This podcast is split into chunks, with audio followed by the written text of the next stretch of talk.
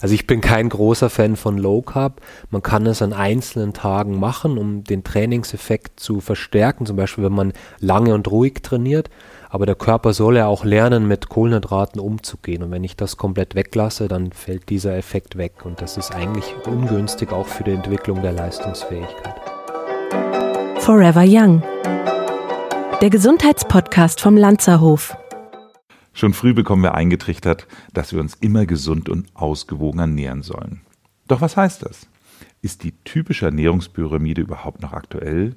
Schließlich stehen da relativ viele Kohlenhydrate in Form von Brot und Getreide und das, sagen ja viele Leute, dass das ganz böse wäre. Und kann man das überhaupt so verallgemeinern?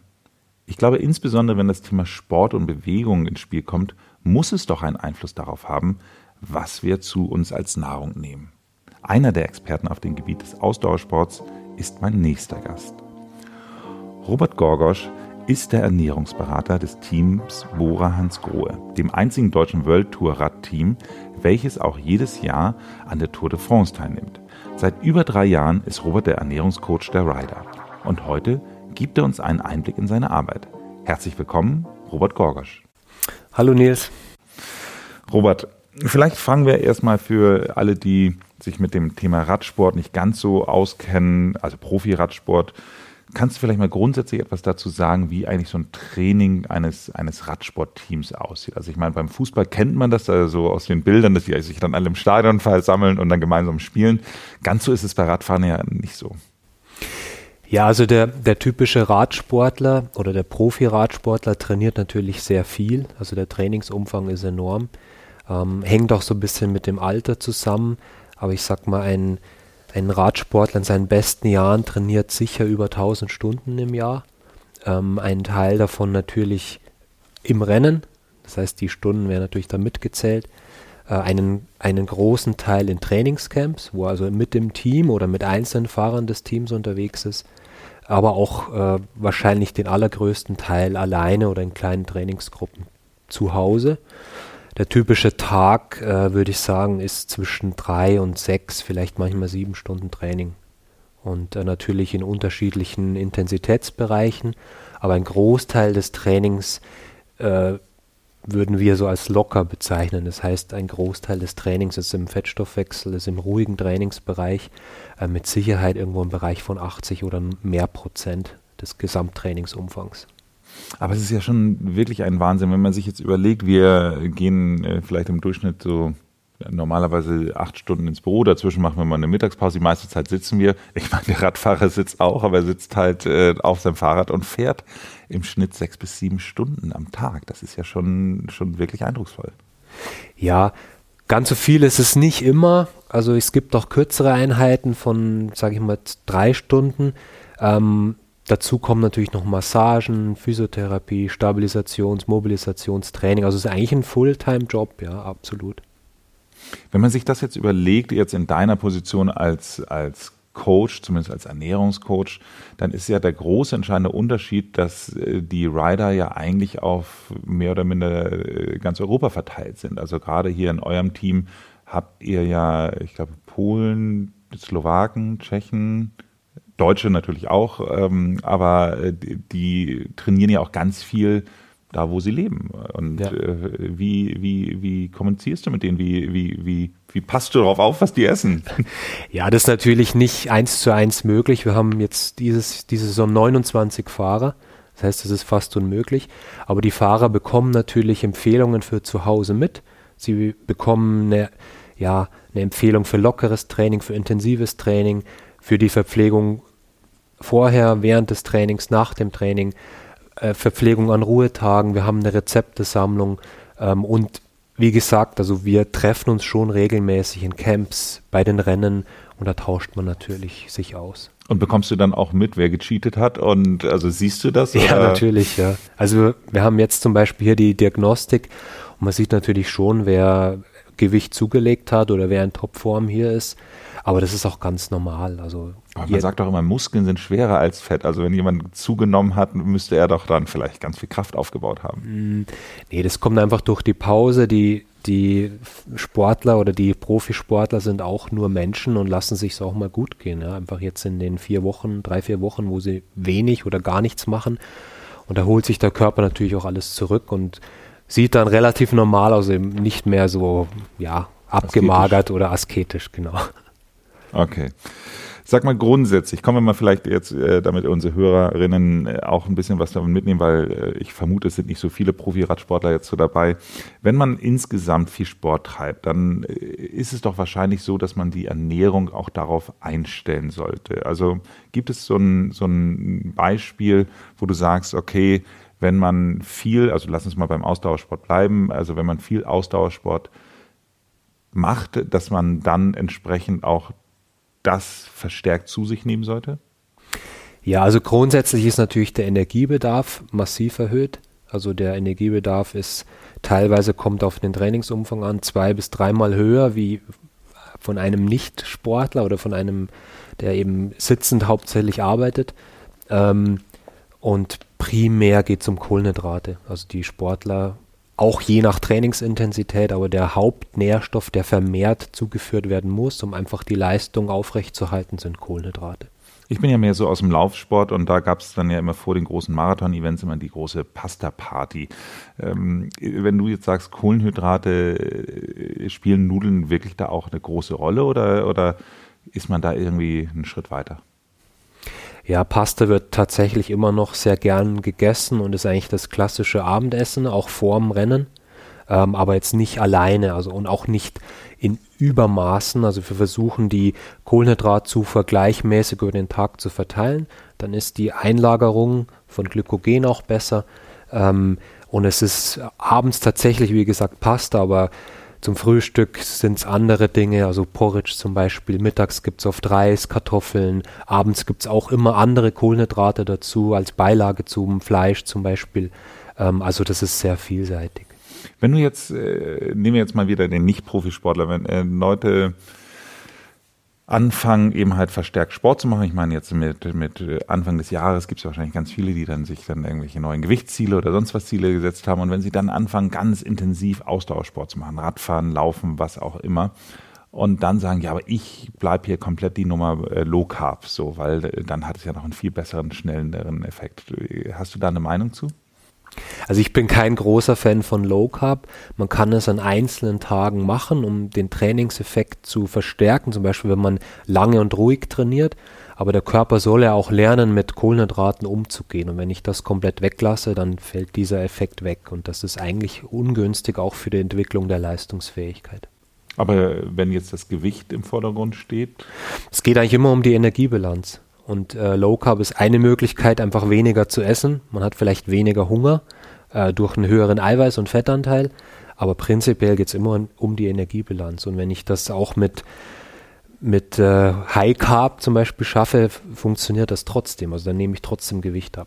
Also Energiebilanz heißt im Grunde genommen, wenn ich jetzt sage, ich ähm, nehme 2000 Kalorien am Tag zu mir, dann ist es fast egal, fast egal, ob die jetzt aus Kohlenhydraten oder Eiweiß oder Fett oder was auch immer bestehen. Ja, also Eiweiße sind sicher nicht ganz uninteressant, weil die sehr gut sättigen ähm, und einfach man weniger Hunger hat und man mit weniger sozusagen zufrieden ist. Aber prinzipiell ist es erstmal egal.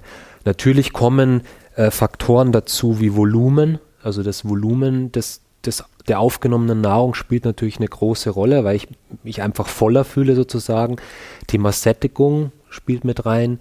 Ähm, individuelle Geschichten wie Verdauung, ähm, ja, Esszeit sozusagen. Wenn ich das natürlich runterschlinge, bin ich vielleicht nicht so schnell satt. Also, aber erstmal ist es physiologisch eigentlich egal, wo das herkommt, ja. Was würdest du sagen, welche Nährstoffe sind grundsätzlich essentiell? Also ähm, welche, welche konkrete Ernährungsempfehlung gibst du Ausdauersportlerinnen? Ja, kommt ein bisschen, wie gesagt, auf den Trainingsinhalt an, aber wir zielen schon jetzt ähm, auf einen Kohlenhydratanteil von deutlich über 50 Prozent ab. Ähm, dann kommt Eiweiß, das misst man eher in Gramm pro Kilogramm Körpergewicht. Also es liegt irgendwo auch nach, je nach Trainingsumfang ähm, zwischen eineinhalb und im Extremfall bis zu drei Gramm pro Wow. Kilogramm Körpergewicht. Also das, Das ist ja hängt schon also gefühlte Bodybuilder-Maße. ja, wobei das natürlich dann eher für eine Tour de France-Etappe zutrifft, also wo einfach sehr, sehr viel gegessen wird, also bis zu 8000 Kalorien und dann einfach entsprechend viel einfach auch Eiweiß aufgenommen wird. Ähm, Also ob- äh, ob in meinem Fall, äh, Ja. ich wiege 82 Kilo oder einfacher zu rechnen, sagen wir jetzt einfach mal, ich würde 80 wiegen.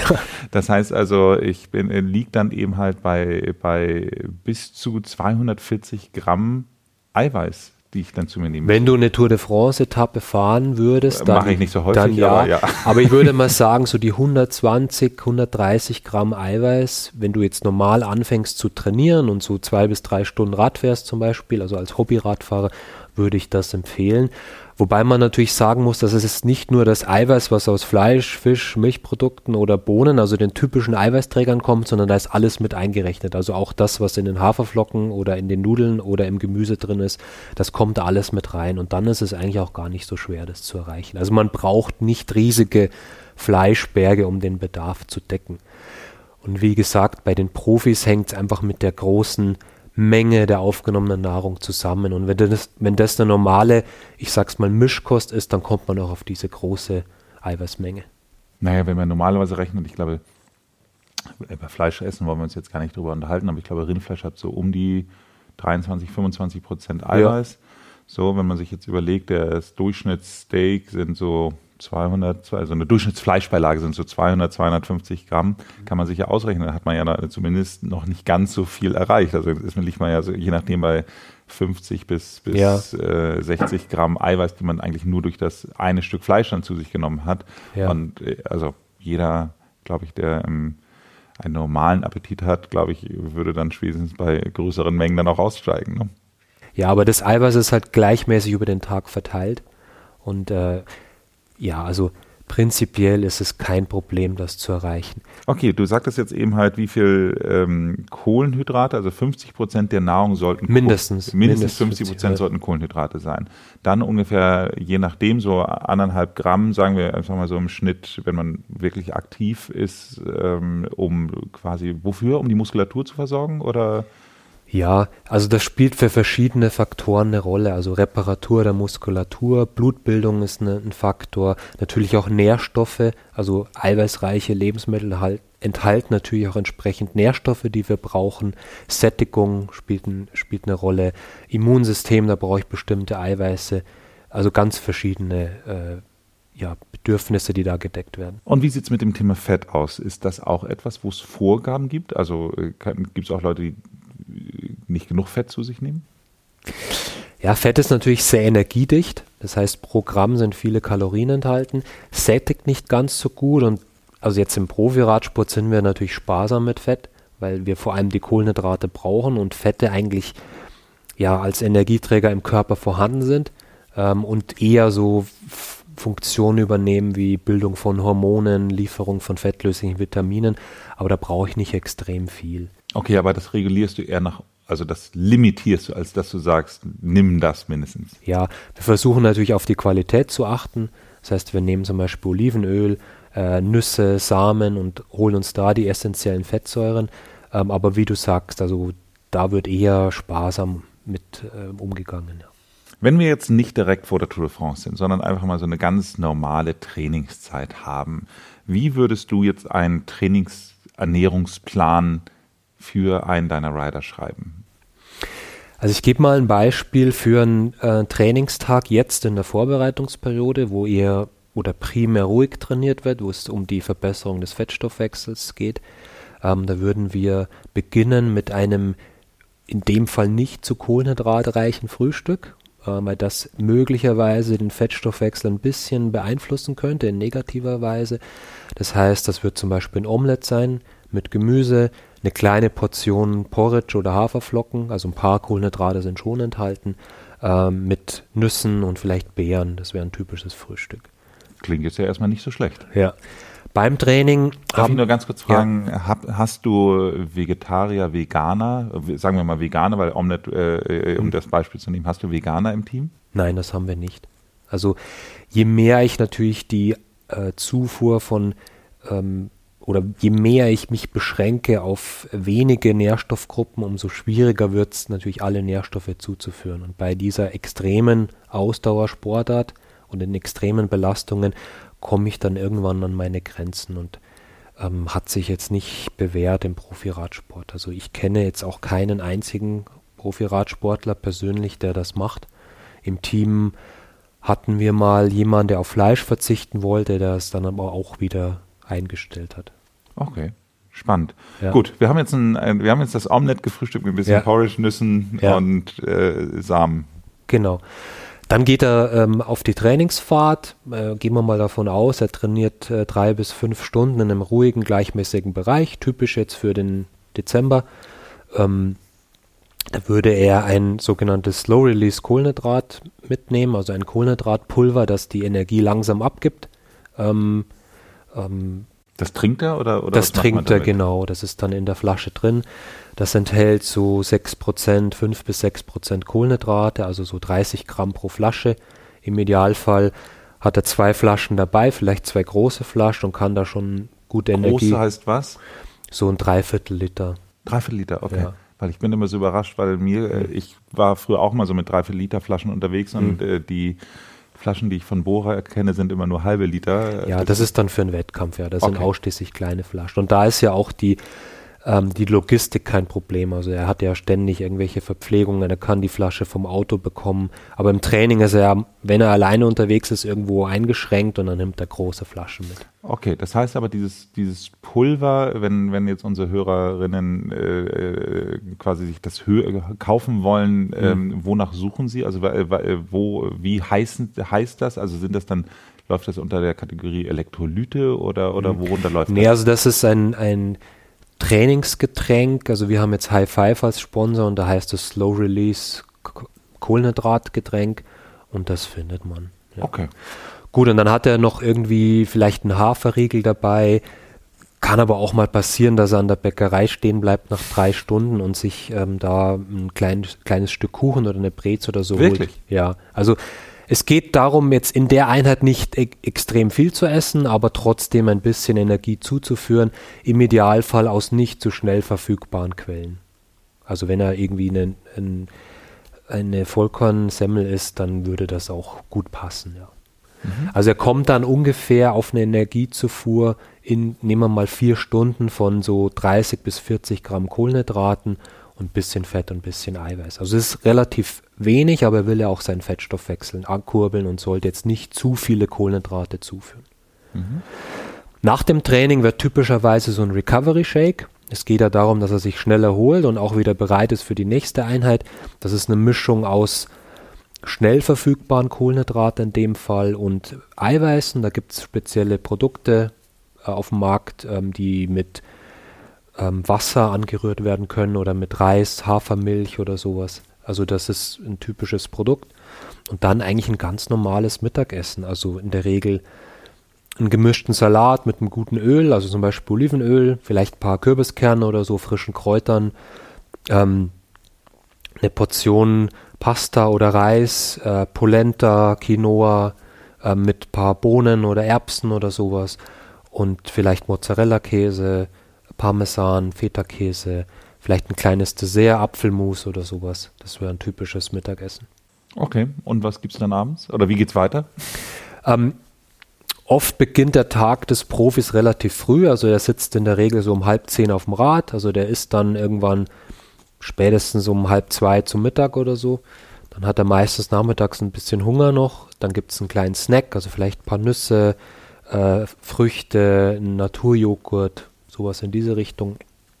Und Abendessen, typisches Abendessen wäre eine Gemüsesuppe äh, als quasi Vorspeise und dann ein Stück Fisch oder Fleisch mit Kartoffelbeilagen, ähm, Gemüsebeilage, vielleicht ähm, Pasta oder Reis nochmal. Aber spannend, das heißt also, dieses ganze abends keine Kohlenhydrate, nein. das spielt einfach auch keine Rolle bei euch. Nein, nein. Also, wie gesagt, der Energiebedarf ist sehr groß. Ähm, die Energie kommt primär aus Kohlenhydraten und es geht auch darum, ähm, die Glykogenspeicher nicht leer werden zu lassen. Das hat viele Nachteile, ähm, einfach vor allem in Bezug auf das Training.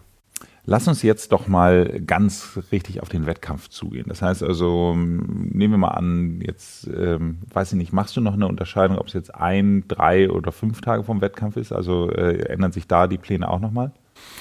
Ja, es gibt verschiedene Strategien, das anzugehen. Das hängt auch ein bisschen mit dem Training zusammen oder mit dem Trainingsprogramm. Ähm, häufig wird versucht, vor einem Hauptwettkampf so drei bis vier Tage noch äh, vor dem Start sozusagen die Glykogenspeicher, also die Kohlenhydratreserven im Körper, primär in der Muskulatur, zu entleeren durch ein intensives Training und sie dann in den zwei bis drei bis vier Tagen vor dem Wettkampf wieder aufzufüllen. Und dann spielen Kohlenhydrate eine entscheidende Rolle. Ähm, und im Idealfall sind die Kohlenhydratreserven jetzt am Tag vor dem Wettkampf schon gut gefüllt. Das heißt nicht, dass er dann am Abend vor dem Rennen eine Riesenportion Pasta zu sich nehmen muss, als Beispiel, sondern eben, dass eine ganz normale Mahlzeit ist, sodass er gut schlafen kann und nicht irgendwie mit Magenproblemen am Start also steht. Also wann mache ich ihn ungefähr leer, den, den, den Speicher? Also wenn ich jetzt am Sonntag ein Rennen habe als Beispiel, würde ich sagen am Mittwoch. Mhm. War vielleicht am Donnerstag nochmal locker und ein bisschen länger. Ähm, und dann versuche ich eben schon mit, mit dem äh, Abendessen am Donnerstag, den ganzen Freitag und den ganzen Samstag in kleinen Portionen regelmäßig kohlenhydratreiche Nahrung zuzuführen, um die Glykogenspeicher möglichst gut zu füllen. Und dann äh, versuche ich am Frühstück, also in der Regel ist ja der Start irgendwann am frühen Vormittag oder am ja, gegen neun. mittags um neun, zehn, bei den Profis oft so ein bisschen später, also um zwölf. Ähm, ja, dann versuche ich einfach so drei Stunden vor dem Start nochmal eine gewohnte Mahlzeit äh, zu mir zu nehmen. Also keine Experimente dazu machen, dass es eben nicht zu Problemen kommt. Ähm, klassischerweise geben wir Porridge, gekocht mit Wasser oder mit Mandelmilch zum Beispiel. Ähm, dazu gibt es ein Omelett ähm, ein paar Früchte und vielleicht noch ein, zwei Scheiben Brot mit Marmelade oder Honig, vielleicht Nussbutter. Ganz normale Speisen, die ich überall äh, auf der Welt bekomme. Und das ist auch ein Faktor. Also er muss ja in Argentinien genauso die Nahrung bekommen wie in, ähm, wie in Italien beim Giro. Also das ist eigentlich so auch ausgelegt, dass es ähm, nicht zu ausgefallen ist, sodass ich das überall bekomme. Das ist wirklich äh, total lustig. Als ich meinen ersten Marathon gelaufen bin, habe ich dann irgendwo gelesen, das beste Essen vor Marathon ist Weißbrot mit Honig. Und äh, habe esse sowas nie. Sonst ja. wirklich nie. Und meine, mein, mein Vater hat mich früher immer gezwungen dazu, einen Löffel Honig zu allem irgendwie so zu, zu nehmen. Und deswegen, ich habe so eine kleine Honigphobie. Okay. habe dann aber gedacht, ah, für Marathon mache ich es jetzt. Und ich habe wirklich so, das war das Bescheuerste, was man machen kann, weil genau was du sagst, wenn man sonst nie isst, sowas zu sich zu nehmen, dann, dann verarbeitet das der, der Körper auch total schlecht. Also mir, mir ging es wirklich, ich habe das Gefühl, dieses Honigbrot hat mich die ganzen Marathon noch weiter irgendwie begleitet. Ja. Also von daher total dumme Idee. Und dann äh, trotzdem kommen wir mal kurz auf den Wettkampf. Wahrscheinlich trinken wir dann während des Wettkampfes wieder auch dieses Kohlenhydratgetränk. Äh, ja, also da gibt es verschiedene, hängt auch mit dem Rennen und dem Profil des Rennens zusammen. Also wir würden in der Regel auch mit diesem Slow-Release Kohlenhydratgetränk starten, weil oft am zu Beginn des Rennens die Intensität noch nicht so hoch ist. Ähm, und später dann zu anderen Kohlenhydratgetränken wechseln. Oh. Also die dann ähm, im mittleren Teil ähm, höher konzentriert sind, auch schneller verfügbar sind, weil meistens das Profil, die Intensität sich verändert, also dann mehr Energie gefragt ist. Und das in Kombination dann mit am Anfang eher fester Nahrung und später dann zum Beispiel in Form von Gels. Wollte ich gerade fragen. Also ja. jetzt dieses, äh, ich hätte jetzt gedacht, dass diesen schnellen Energiekick, den kenne ich auch wieder, äh, obwohl auch beim Radfahren kennt man das ja auch, dass man dann wirklich sich mal diese Gels da reinschiebt. Mhm. Auch da kleine Anekdote. Ich habe sie, mein allererstes Gel, das ich in meinem Leben benutzt hatte, auch auf einem Wettlauf, äh, wusste ich nicht, dass man dazu idealerweise noch was zu trinken hat. Wenn du dann einmal diese klebrige Pampe im Mund hast ja. und dann der Durst immer größer wird im Wettkampf, das ist echt der totale Albtraum, ehrlich ja. gesagt. Da gibt es mittlerweile auch sogenannte Hydrogels, die dann schon also ein bisschen voluminöser sind und dann die Flüssigkeit schon beinhalten, wo ich eigentlich gar keine Flüssigkeit mehr zusätzlich brauche. Okay, das äh, bei mir ist es wirklich ach, 15, 20 Jahre her, aber das ist äh, wirklich, äh, kann ich mich noch gut dran erinnern, mein, mein allerersten Gelkonsum in meinem Leben. Ja. Gut, wenn wir jetzt ähm, mal davon ausgehen, dass wir ja äh, Amateurinnen hier in erster Linie unter den Hörern haben, wenn die aber trotz allem so einen Wettkampf dann hinter sich haben. Also wo, wenn man jetzt nicht so diese hochspezialisierte Sportlernahrung dann hat. Was würdest du sagen, ist so das Wichtigste nach einem Wettkampf, wenn man sich wirklich ausgebaut hat, damit man ein gutes Recovery der Muskeln und des Körpers mhm. hat? Also es gibt das sogenannte Open Window, das sind so die ersten 30 bis 60 Minuten nach der Belastung und da ist der Körper sehr aufnahmefähig für Nährstoffe, also primär Zucker und Eiweiß und eine Mischung von diesen beiden Nährstoffen wäre sehr gut, also zum Beispiel in Form eines Recovery Shakes. Wenn man das nicht machen will, ein, ein Fruchttrinkjoghurt oder sowas ist eigentlich auch nicht schlecht. Da habe ich genau diese zwei Nährstoffe drin, also Zucker, vielleicht ein bisschen Frucht ähm, und dann in dem Fall Joghurt, also ein paar, paar Eiweiße aus, aus Milch. Ähm, das wäre eine ganz gute Mischung. Mhm. Was würdest du grundsätzlich sagen, wenn du einen Prozentsatz angeben müsstest, wie viel Einfluss hat die Ernährung auf die Leistung? Ja, das ist immer die Frage. Ähm, ich glaube, das lässt sich schwer beantworten. Ich würde eher so sagen, dass wenn ich grobe Fehler mache, ähm, dann wird die Leistungsabgabe kaum möglich sein. Also wenn ich zum Beispiel meine Speicher komplett leer fahre, also in, in, im Fall des Profis, wenn er zu wenig Kohlenhydrate im Wettkampf zu sich nimmt, dann kommt er einfach nicht ins, also er kommt schon ins Ziel, aber deutlich langsamer. Also er kann auf jeden Fall das Tempo nicht mehr mitgehen. Und in dem Fall hat die Ernährung natürlich einen extrem großen Einfluss. Ob ich jetzt ähm, 30 oder 50 Gramm Kohlenhydrate vor einem Fettstoffwechseltraining zu mir nehme, hat wahrscheinlich nicht den immens großen Einfluss. Also das hängt auch ein bisschen mit dem Körpertyp, mit der Veranlagung, mit dem Stoffwechsel zusammen. Ähm, aber die groben Faktoren, die müssen passen. Also ich muss einfach vor allem im Wettkampf genügend Energie, genügend Kohlenhydrate zuführen, sonst komme ich einfach nicht in dem erwünschten Tempo ins Ziel und dann macht es natürlich extrem viel aus. Ich nehme jetzt zum Beispiel, wenn ich äh, Rennrad fahre, tue ich mir immer so, so eine Magnesium-Tablette. Ähm, die habe ich, glaube ich, auch von euch mal bekommen, von High Five, dann einfach in mein, mein Wasser. Einfach nur, damit das Wasser auch ein bisschen besser schmeckt und ich ein bisschen Geschmack habe. Äh, und wenn ich das jetzt aber richtig verstehe, wäre eigentlich so ein, so ein Slow Release eigentlich äh, zumindest bei längeren Fahrten das Bessere. Komme ich aber eigentlich zu der Frage, auf die ich hinaus möchte, wie wichtig sind denn grundsätzlich Supplements in Form von, also Mineralien wie, wie eben halt Magnesium oder wie Vitamine oder sonst was? Also arbeitet ihr viel mit Supplementation? Eigentlich nicht. Also wir versuchen natürlich die Nährstoffe primär über echtes Essen zuzuführen. Also einfach, wir haben also so eine Teamphilosophie, der Großteil der gekauften Nahrung wird in Bioqualität gekauft. Äh, wir beziehen alle Lebensmittel aus regionaler Produktion. Ähm, also die Qualität und damit auch der Nährstoffgehalt ist sehr, sehr gut.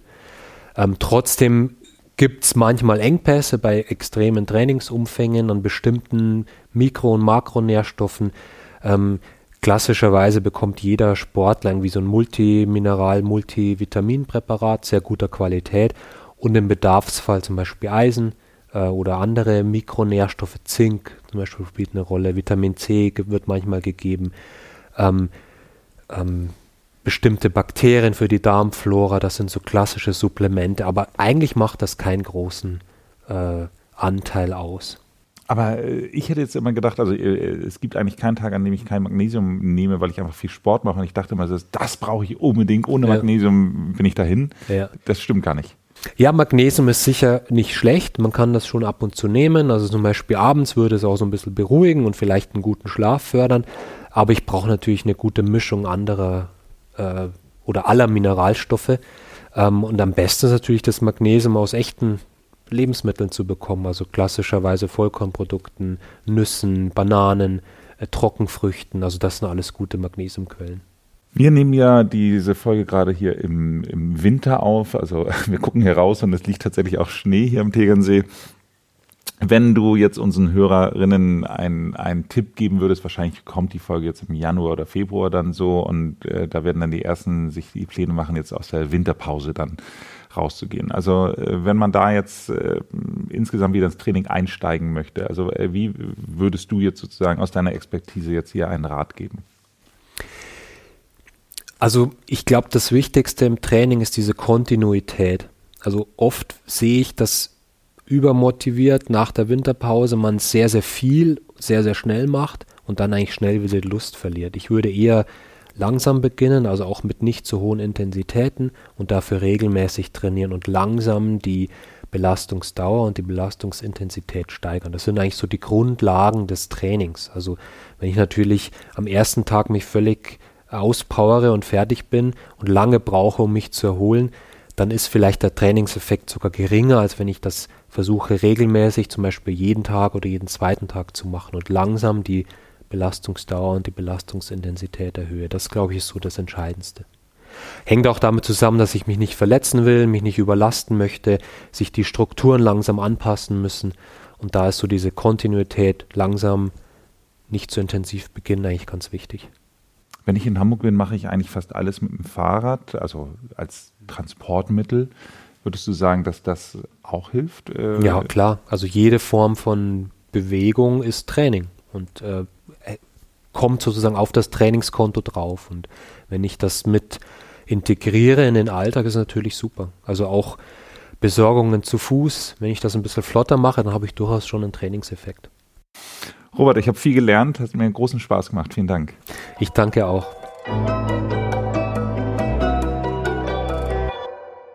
Sag mal, wenn man so viel weiß über Ernährung wie du, gibt es dann überhaupt noch Cheat Days? Also äh, schlägst du mal wie die Strenge oder weißt du einfach, was das für Einflüsse hat und machst, sagst, das mache ich nicht mehr? Ja, das gibt es bestimmt, aber ich glaube, es ist nicht so extrem. Also ich, das gab es vielleicht mal ähm, in jüngeren Jahren, wenn man vielleicht auch sehr viel trainiert hat und dann an einem Ruhetag sich der Körper alles zurückholt. Ähm, aber eigentlich ist das jetzt weniger. Also es gibt bestimmte Dinge, die ich gerne esse und die ich auch zu mir nehme, ohne schlechtes Gewissen. Im Sommer ein, ein gutes Eis ähm, oder mal auf dem Fest vielleicht eine Breze und ein kleines Bier oder so. Aber das hält sich eigentlich im Rahmen. Haben Sie jetzt auch Lust bekommen, das Frühjahrstraining aufzunehmen? Dann schicken Sie doch die Folge an jemanden, der mit Ihnen aufs Rad steigen soll. Und beim nächsten Mal bei Forever Young sprechen wir mit Dr. Melanie Gatt über Kräuter als Medizin. Seien Sie gespannt, was man durch Pflanzen alles heilen kann. Abonnieren Sie diesen Podcast, damit Sie keine Folge verpassen. Bis dahin, bleiben Sie gesund und machen Sie es gut.